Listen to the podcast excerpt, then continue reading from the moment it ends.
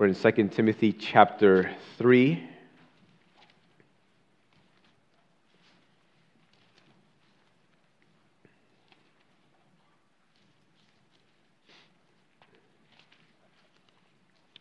Second Timothy 3, verses 16 and 17.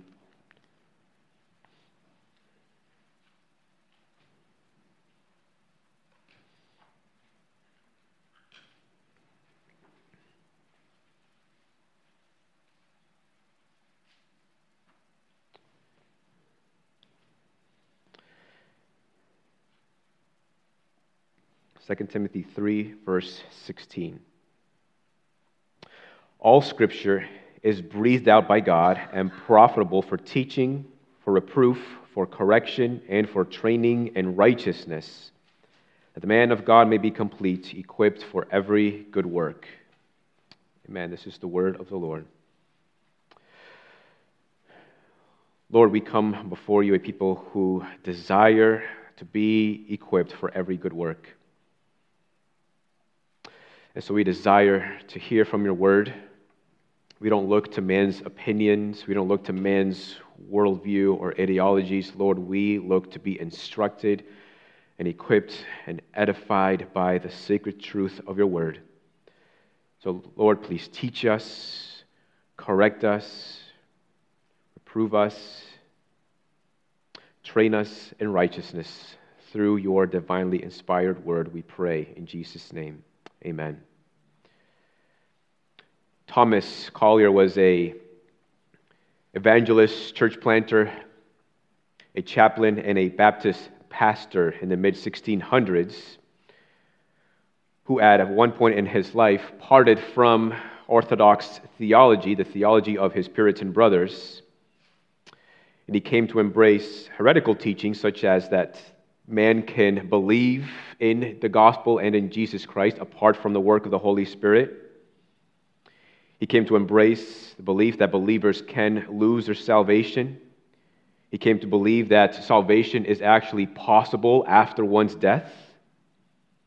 He came to believe that man did not actually inherit or does not inherit Adam's sinful nature, but man is made inherently good.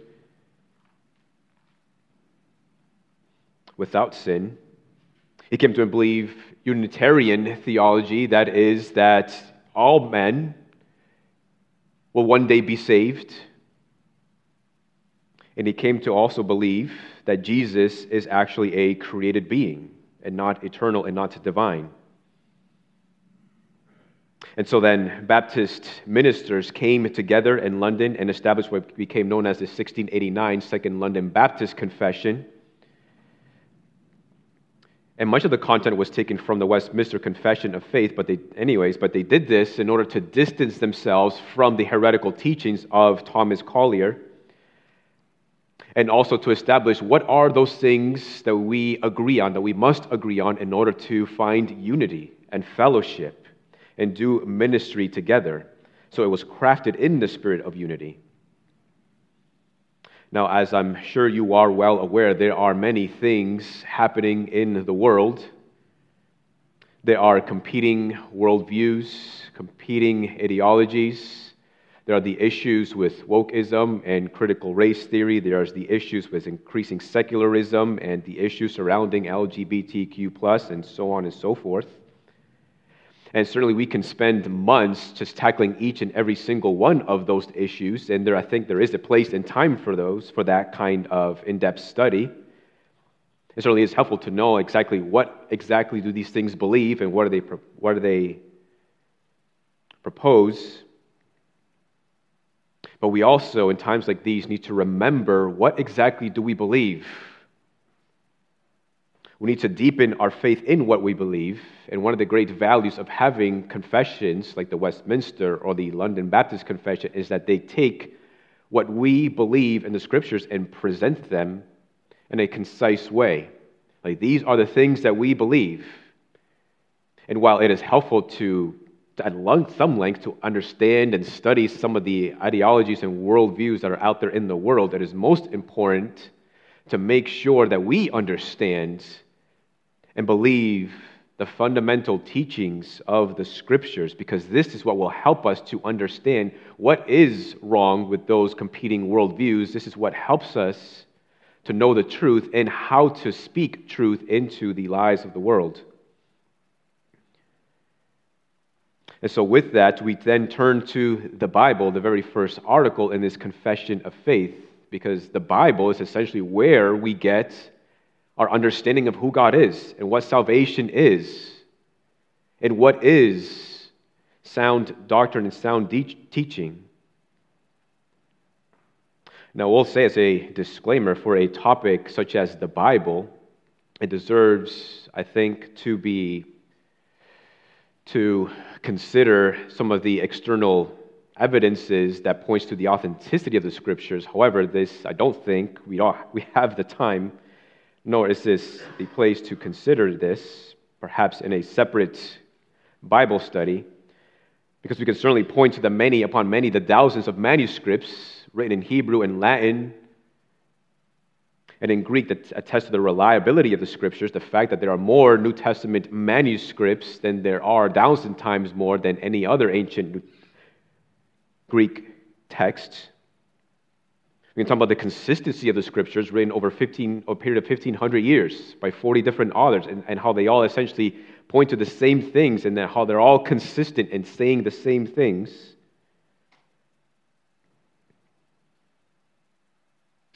However, we want to be people of the Word. And so, one essential question I want to ask is why do we believe the Bible?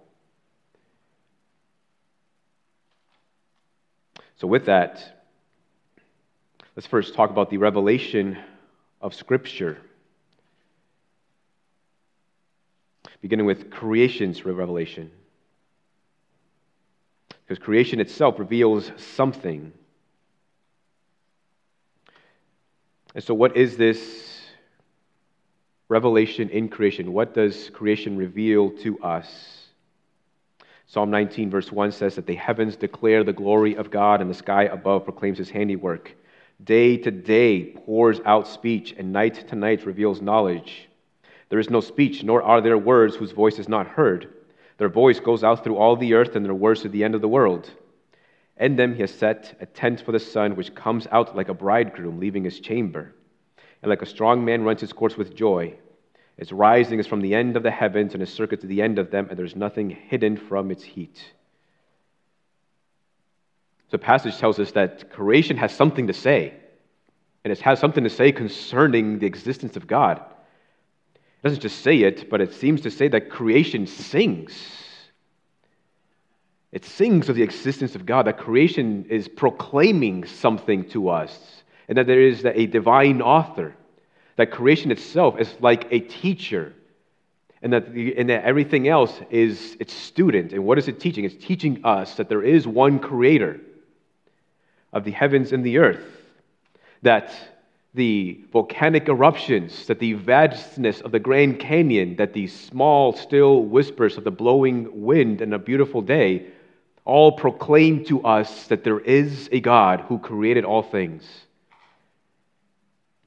Contrary to someone such as Bill Nye, the science guy, and many others in his community that believes that creation can only be scientifically understood and its wonders only discovered scientifically without the need of faith, right? We have to believe differently as people of the Word because the Bible compels us to believe differently. Because the Bible compels us not only to try to understand creation scientifically, because this very passage tells us that heavens itself declares something, it sings to us something, and that is the existence of God.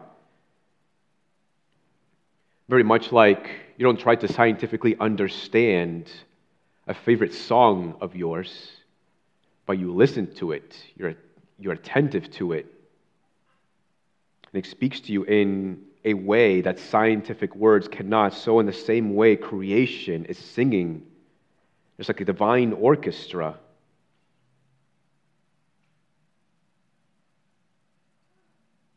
So, creation is intended to declare the glory of God, but there is another use to creation. And according to the scriptures, Another use of creation and what it reveals concerning the person and the presence of God is that creation itself renders man inexcusable or without excuse, meaning that there is no reason for anyone to not believe in God. Romans 1:20 says, For his or God's invisible attributes, namely his eternal power and divine nature, have been clearly perceived ever since the creation of the world and the things that have been made, so they are without excuse. The problem is that man is unable to interpret rightly what he sees in creation. And that is because of sin, because of man's sin. Romans 1:21 tells us for although they knew God they did not honor him as God nor give thanks to him but they became futile in their thinking and their foolish hearts were darkened claiming to be wise they became fools. Ephesians 4:18 says they are darkened in their understanding alienated from the life of God because of the ignorance that is in them due to their hardness of heart. Because of sin in the world and sin in our hearts sin affects our ability to interpret. Right? I think that if there were no sin in the world, in a perfect world, that we would be able to remember everything, that we would not forget, that we would be able to recall things, that we would be able to remember things exactly as they happened, but instead, because of sin's effect upon the mind, we cannot always remember we have a tendency to forget. And even the things that we remember, sometimes we remember them incorrectly. The things that we so wish to recall, we're not always able to recall. And we are not able on our own to interpret the song of creation. It's like sin is like this virus that has, a, that has invaded the system of the human heart and the system of the human mind. Hence, why we then need special revelation. So we have the revelation in creation, but we also have revelation in Scripture. Now, special revelation is different things in the Scriptures. Special revelation is, especially in the Old Testament, we see they're the direct acts of God such as the Exodus when God performs many miracles in order to deliver his people from slavery in Egypt.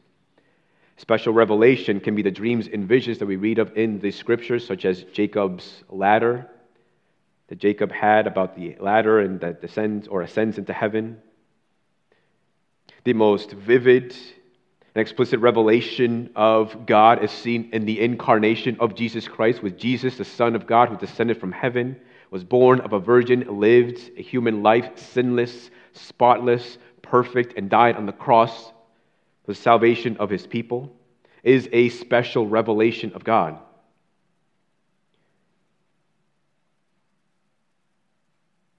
And the Bible itself is a special revelation of God. In music theory, music theory teaches how exactly what are, I've been told that music theory is like learning a new language. And I find it fascinating that you can actually take the songs, not like the lyrics, but like the actual notes, the tunes, the rhythm of a song, and actually put them in, in writing. And that people can understand it and read it and play something that they see on a piece of paper. If creation itself is a choir that sings to the glory of God, then special revelation is the interpretation of those keys and those notes that help us to understand what's going on in the song and to see how the song is composed. And the Holy Spirit, by the way, is the interpretive key to understanding. It's a topic we'll get to next week. So, special revelation interprets creation's revelation. Special revelation speaks to our condemnation, but it also speaks to our redemption. It teaches us how exactly do we get right with God? What must we do in order to be saved?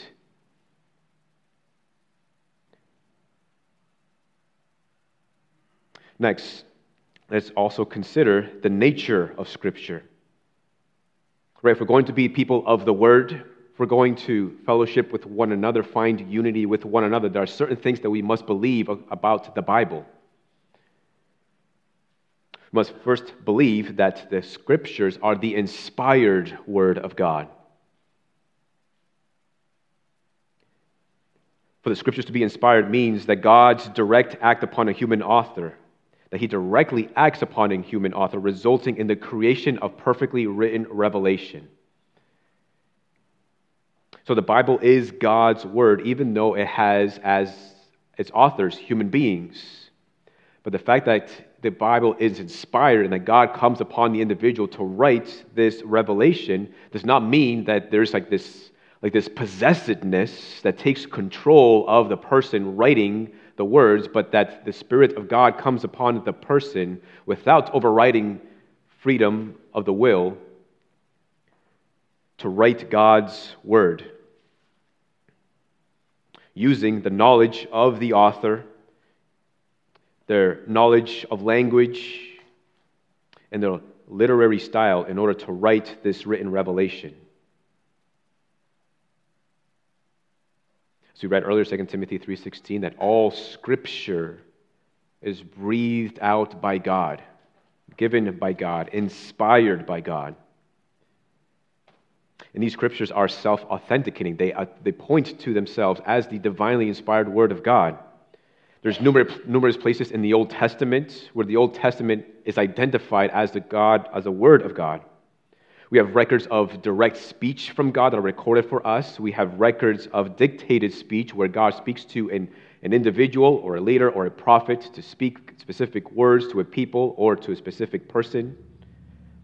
Jesus himself appealed to the authority of the Old Testament when we read in the Gospels in several places when he says, Have you not read? Pointing to the Old Testament. For example, Matthew 4, 1 through 11, or 12, 1 through 8. Jesus even uses the Old Testament to point to his divine authority and identity. John 5, 39 to 47, for example. Jesus affirmed the divine authorship of the Old Testament. For example, Mark 12, 36, Matthew 15, 1 through 11. And even New Testament authors recognize the Old Testament as sacred scripture, for example, in Acts 17. And fascinatingly, the New Testament authors recognize their own writing as scripture. 1 Corinthians 14 37, the Apostle Paul writes If anyone thinks that he is a prophet or spiritual, he should acknowledge that the things that I am writing to you are a command of the Lord. If anyone does not recognize this, he is not recognized. 2 Peter 3:15 says, And count the patience of our Lord as salvation, just as our beloved brother Paul also wrote to you according to the wisdom given him, as he does in all his letters when he speaks in them of these matters. There are some things in them that are hard to understand, which the ignorant and unstable twist to their own destruction, as they do the other scriptures. Even Peter himself says that the writings of Paul, though some of it are difficult to understand, some people in ignorance twist them just like they do the other scriptures. So he saw the writings of Paul as sacred scripture. The nature of scripture is also that it is infallible and inerrant. This word has come to mean essentially the same thing, but infallible means incapable of erring, and inerrant means without error. Again, 2 Timothy 3:16, all scripture is breathed out by God and profitable for teaching, for reproof, for correction, and for training in righteousness. Elsewhere in the scriptures, it tells us that every word of God proves true, that he is a shield to all those who take refuge in him. That every word of God is true, that it is pure, that it is without error. And the only way that we can find refuge in God is because God's word is true in Titus chapter 1 verse 2 it tells us that God never lies. So we trust that the word of God is infallible because God is not like man that he should lie. Because God Himself is without error, because God Himself is holy. God never sins, God never lies. He cannot help but speak the truth. Therefore, His word is true. John MacArthur had once written Whatever is true about the character of God is true about the nature of God's word. God is true, impeccable, reliable. Therefore, so is his word. What a person thinks about God's word in reality reflects what a person thinks about God.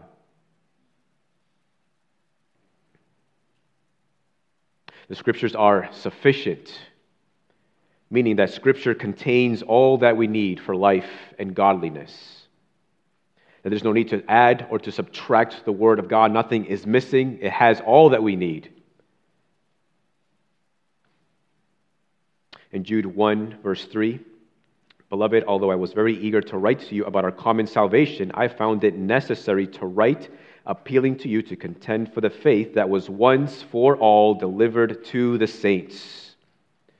The faith, the faith that is written for us in the Word of God, the faith that tells us how to get right with God, the written revelation delivered once for all the saints, for all time. We should not expect that there's going to be a Bible 2.0, a Bible 3.0 or a different version of the Bible that will tell us something differently. It's not like the iPhones that are upgraded each and every year that doesn't really do that much different than the previous year. With a little tweaks here and there, the Bible of the Word, the Bible, the Word of God is sufficient for all people and for all times, no matter what age you live in.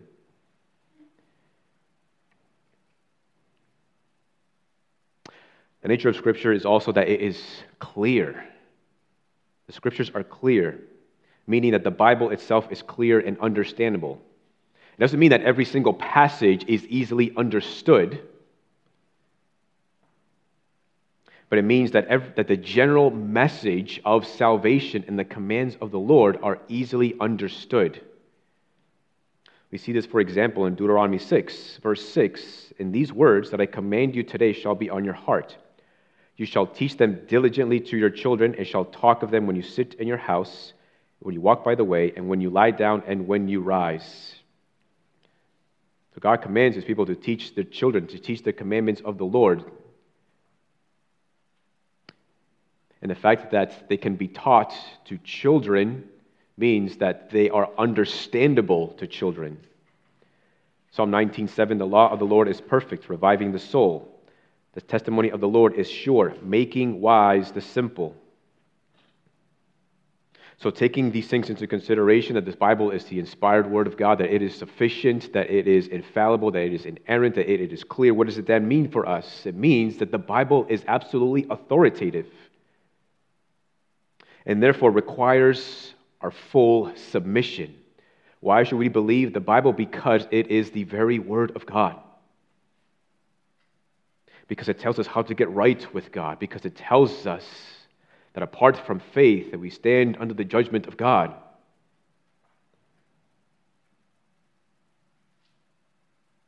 Every time we sit down and open the Word of God, we are actually having communion with God. It is actually God speaking to us whenever we open the Word of God, no matter where you find yourself. The Bible tells us, man shall not live by bread alone, but by every word that proceeds out of the mouth of God. Just as you need physical sustenance each and every day, and you know that they are disastrous and can even be dangerous consequences if you go a long period of time without eating, so also there can be dangerous consequences if you go a significant length of time without feeding on the very Word of God. Right, you might find yourself loving God less, loving God's people less less desirous of fellowshipping with God's people, looking more like the world and less like Christ. When you fail to feed on the Word of God, the Word is our wisdom. The Word gives us direction and guidance. And because the Word of God is true, because God Himself is true, we can always trust that His Word will never mislead us or take us astray. the Word aims to deepen our fellowship with Christ. The Word is not always going to tell you what you want to hear, but it is always going to tell you the truth. Knowing this, then,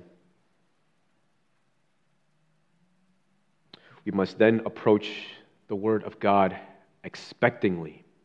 When you come to the Word of God, do you expect for God to speak to you?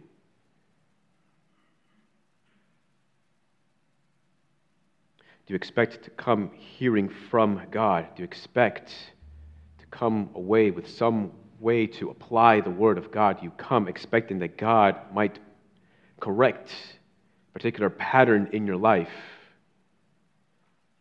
So we come to the Word of God, we must expect, we come with this attitude of expecting that God will speak to us through His Word. We must also approach the Word of God reverentially. We don't approach the Word of God like a cookbook or like a typical book that you might read in your leisurely time. No, this is the Word of God. This is God's Word. This is God speaking to us when we open the Word of God. Therefore, we should not approach it haphazardly or with a careless attitude. We should approach the Word of God openly. Are you open to receive instruction? Are you open to receive correction? Are you open to receive rebuke?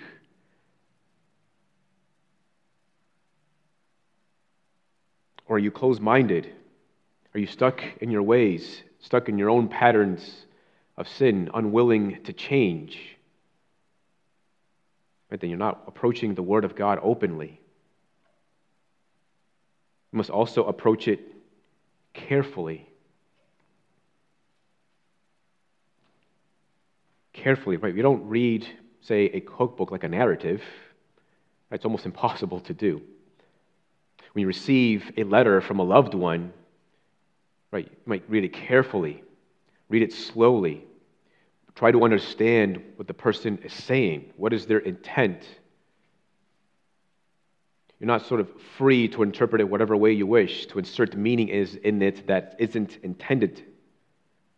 So we must, we must approach it carefully, slow down, try to understand what the Word of God is trying to tell us or to teach us.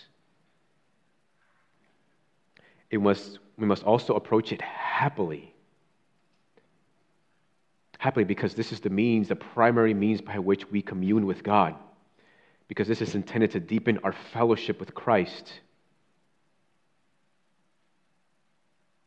Because we desire to know more about Christ, because we desire to become more conformed to the image of Jesus Christ. So we come to the Word of God happily, eagerly, desirous of feeding on it,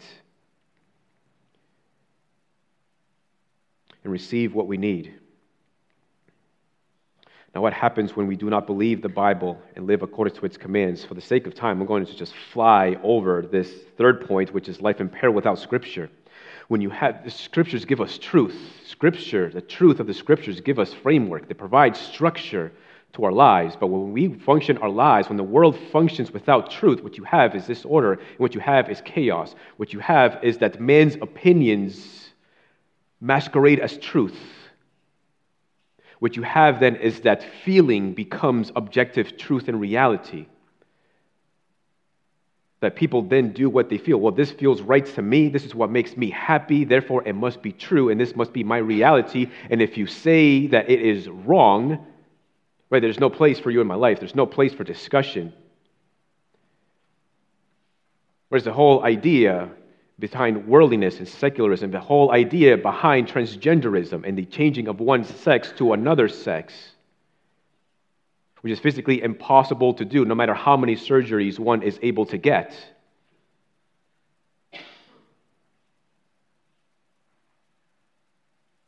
Is because feeling has now become truth.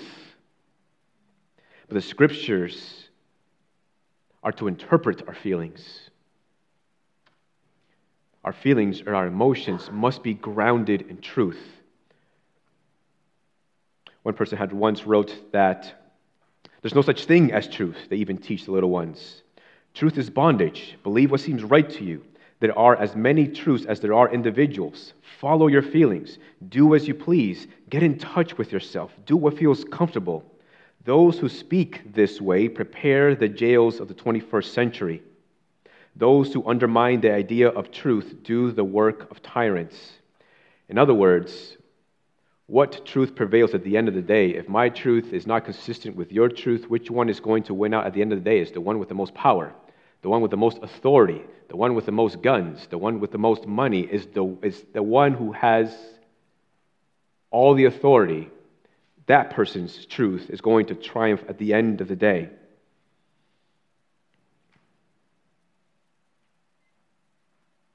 So we must allow our lives to be structured and anchored according to truth, and that is the truth of the sacred scriptures. And what the scriptures do, what the truth does, is that it places limits and boundaries. and teaches how to live prosperously and live rightly.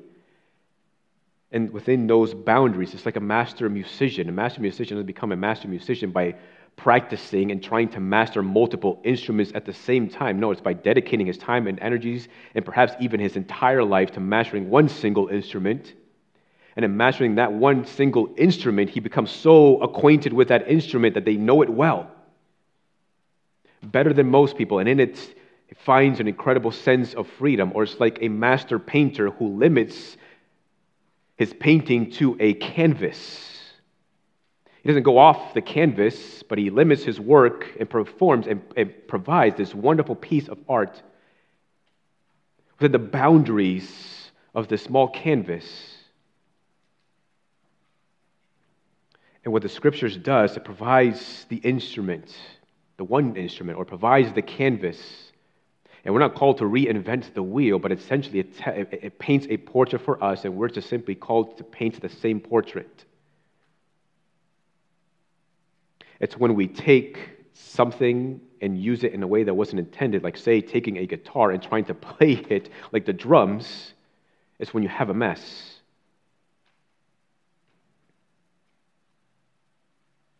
And what's happening now in the world and society and culture with this feeling and feeling being truth is that it's, it's not sustainable. It's not going to last long. Either because God will make this incredible change, and I pray for that, or society will essentially crumble and destroy itself because you can only live by lies for so long.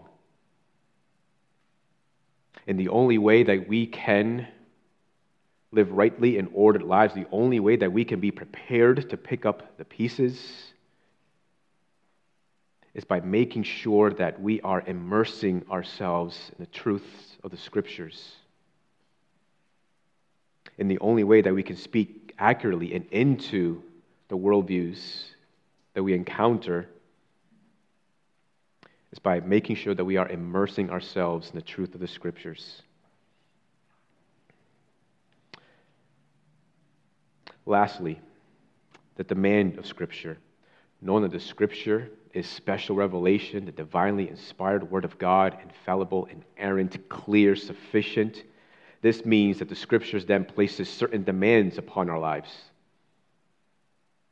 And there are several upon several demands that we can talk about, but just to name a few, one of the first and primary and foundational demands that Scripture places upon our lives as the authoritative Word of God is to believe and to repent. To believe in the truth, to believe that there is a God, to believe that there is a Savior, to believe that we are sinners in need of the salvation of Jesus Christ, that apart from that salvation, then we are condemned as sinners. We must believe and repent, turn away from our sins, and cast our lives upon the hands of Jesus Christ. In Luke 3, verse 10, the crowds asked John the Baptist, What then shall we do? And he answered them, Whoever has two tunics is to share with him who has none, and whoever has food is to do likewise. Tax collectors also came to be baptized and said to him, Teacher, what shall we do? And he said to them, Collect no more than what you are authorized to do.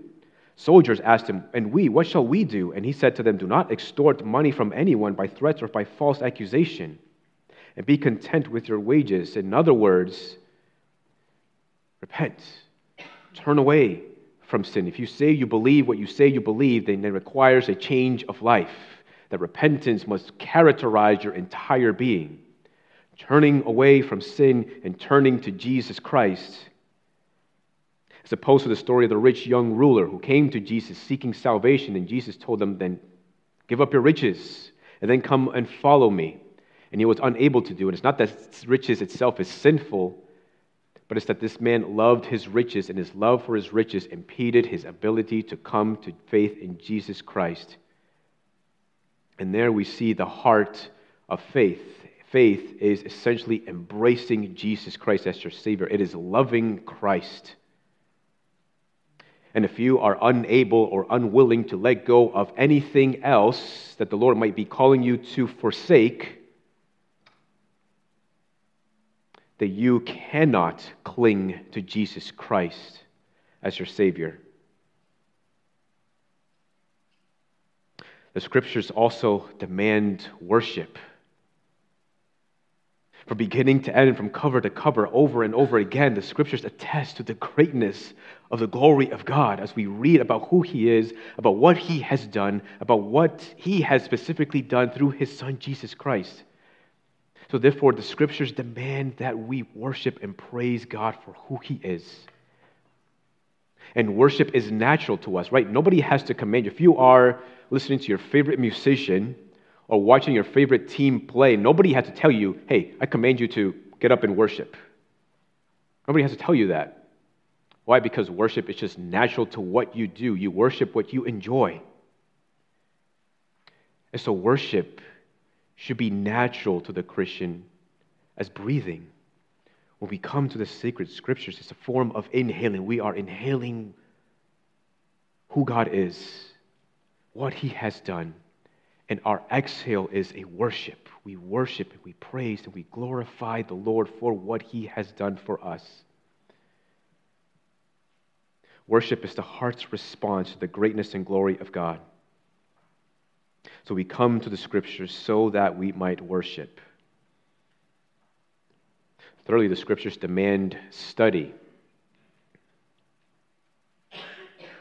Is reading the Word of God something that you check off of a list? My daily task is complete. I can go about the rest of my day.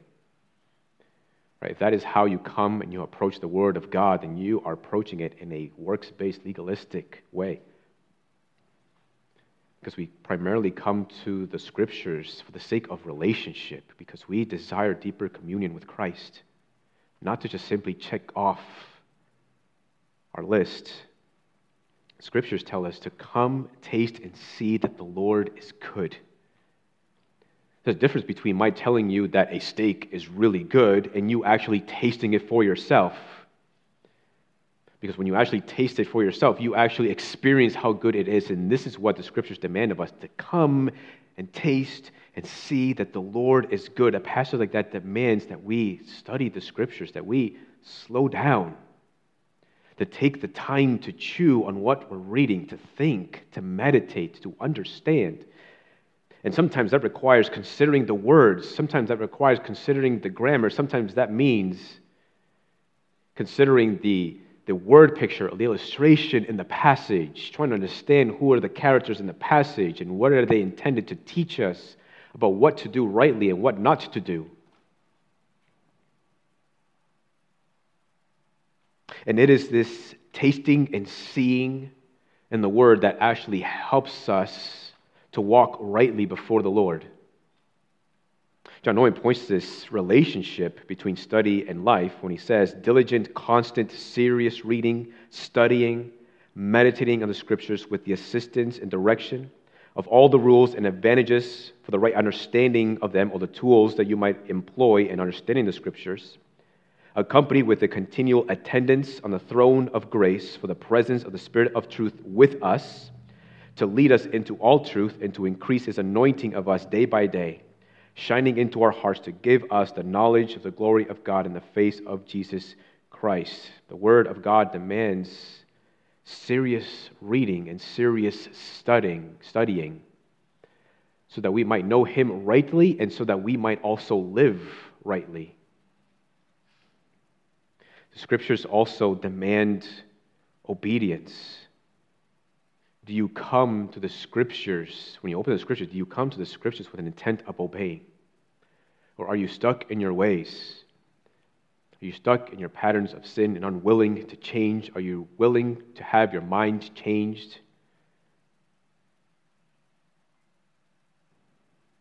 Do you come with an intent to obey? If you do not come to the scriptures with an intent to obey, the scriptures will do you no good. Matthew 7:24, Jesus says, "Everyone then who hears these words of mine and does them will be like a wise man who built his house on the rock. And the rain fell, and the floods came, and the winds blew and beat on that house, but it did not fall because it had been founded on the rock. And everyone who hears these words of mine and does not do them will be like a foolish man who built his house on the sand. The scriptures demand obedience. And lastly, the scriptures demand that we embrace them and love them kind of an interesting demand. How do you demand someone to love you? But when you love the Lord Jesus Christ, then you also love His Word. You desire to be in it, you desire to obey it, you desire to be instructed by it.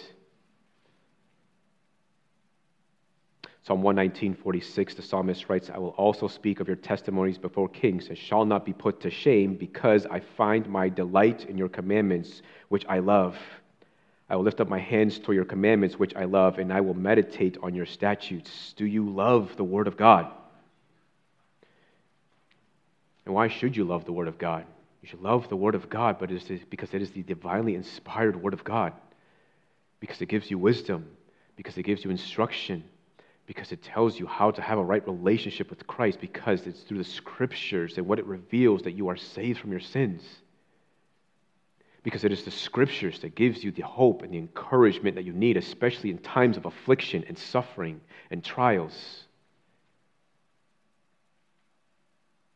We should love the Word of God. It is the inspired, infallible, inerrant, sufficient, and clear Word of God, and it's given to us as a treasure to embrace given to us as a manual for Christian living, and given to us as a book that reveals to us the very nature and the very heart of God. So then let us diligently give ourselves to it and daily commune with Christ through the opening of His Word. Let's pray.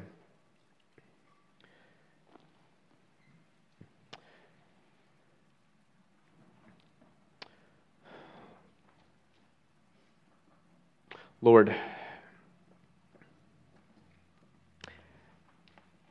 anchor us in your word. Help us to be people of the word. Lord, while your word does impart knowledge and instruction,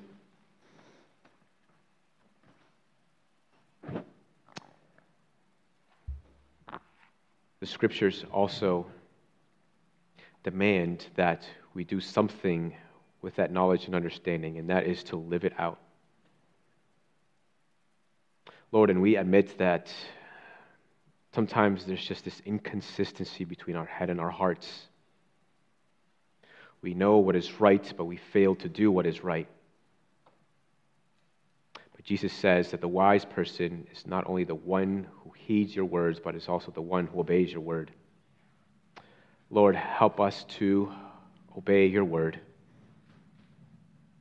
And only through the obedience of your word can we know it more intimately and understand it accurately. And that makes us better equipped to teach the truth and share the gospel with unbelievers. We thank you for your word. Lord, through your word, equip us with all that we need for life and godliness, and equip us for every good work. We pray in Jesus' name. Amen.